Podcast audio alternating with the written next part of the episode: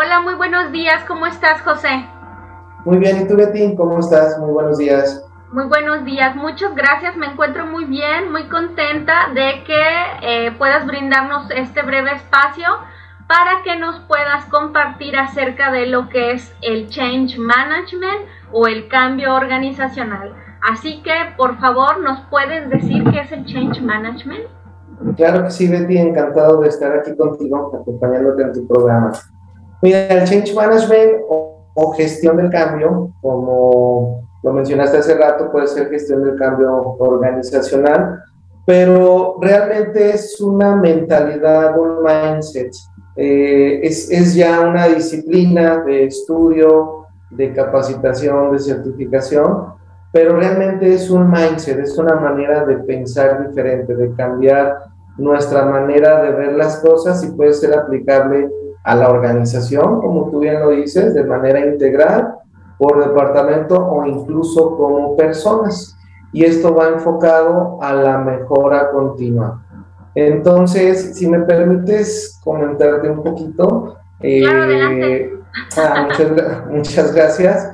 Bueno, el Change Management surge gracias a alguien llamado John Potter, es un especialista de la Universidad de, de Massachusetts, y él empezó a investigar precisamente todas estas relaciones que había entre las empresas, los factores externos, los factores internos, la rentabilidad, finanzas, eh, y eh, las, las empresas caían en un punto, en un estancamiento, en donde no, no podían observar el declive que estaban viviendo. Entonces él empezó a analizar detalladamente todos los factores que intervenían y de ahí él, él generó, obviamente, muchos documentos, mucha información a lo que él él o posteriormente le denominaron la gestión del cambio o el change management. Todo esto en favor de las personas y sobre todo de las empresas, porque vivimos en un, en un mundo, en un ambiente dinámico, donde todo se está moviendo, ya no siquiera a la par, todo se está moviendo de manera muy volátil en todos los aspectos, en todos los sectores, eso sí, se mueve a la par porque todo deja de estancarse. Y es donde John Cotter realmente nos hace un, pues una maestría, un análisis de todo esto para generar precisamente el cambio y brincar de un estado de estancamiento a un estado de mejora continua, el cual nunca debe terminar. Entonces, eso es de manera breve lo que es la gestión del cambio. Ok, oye Juan José, ¿y cuándo aplicar la gestión del cambio o este change management en una empresa?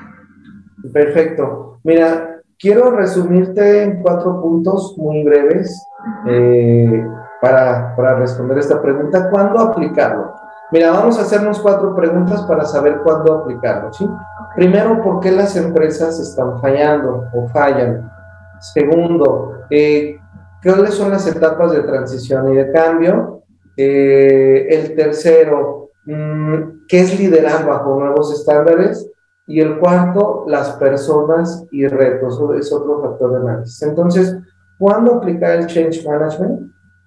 Eh, lo quisiera resumir de esta manera. Cuando una empresa está estancada, dejó de crecer, eh, hay competidores, la empresa ya no tiene, si vamos a, denominarlo, un nombre en el mercado, competitividad, está perdiendo clientes, está perdiendo impacto, mm, sus, vamos a llamarle, sus métricas financieras están bajando, es cuando se debe aplicar el management.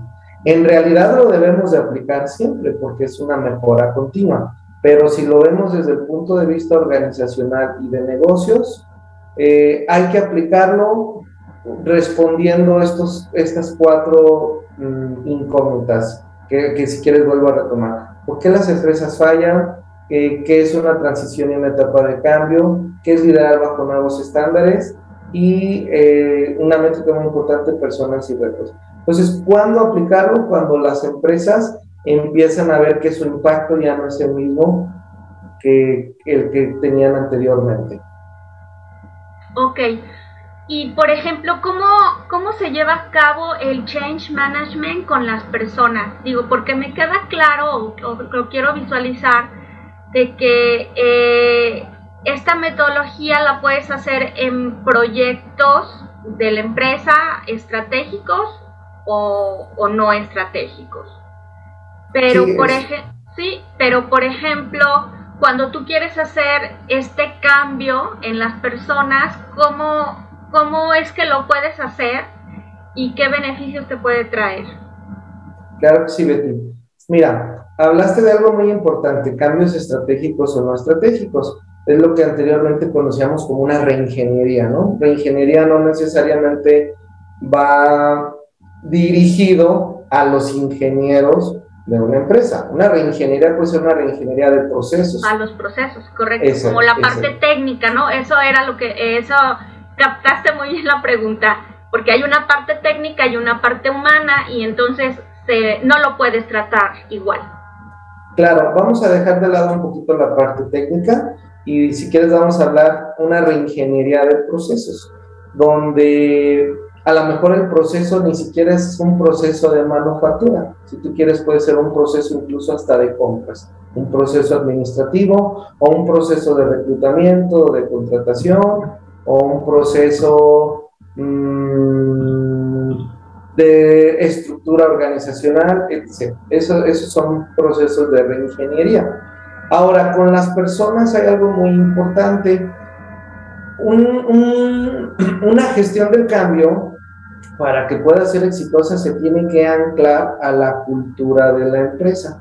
Y para poder ser, anclar a la cultura de la empresa necesitamos dos, dos cosas muy sencillas. Un gobierno corporativo que es el que va a mandar la cultura de la empresa y las personas que van a vivir dentro de la empresa, dentro de las políticas, dentro de las amenidades, dentro del día a día. Entonces, eh, ¿cómo puedes efectuar una gestión del cambio para las personas? No puedes cambiar su manera a lo mejor de ser o de vivir, pero sí puedes cambiar las expectativas, las métricas, los índices, los estándares de lo que tú esperas de esas personas en favor de la empresa.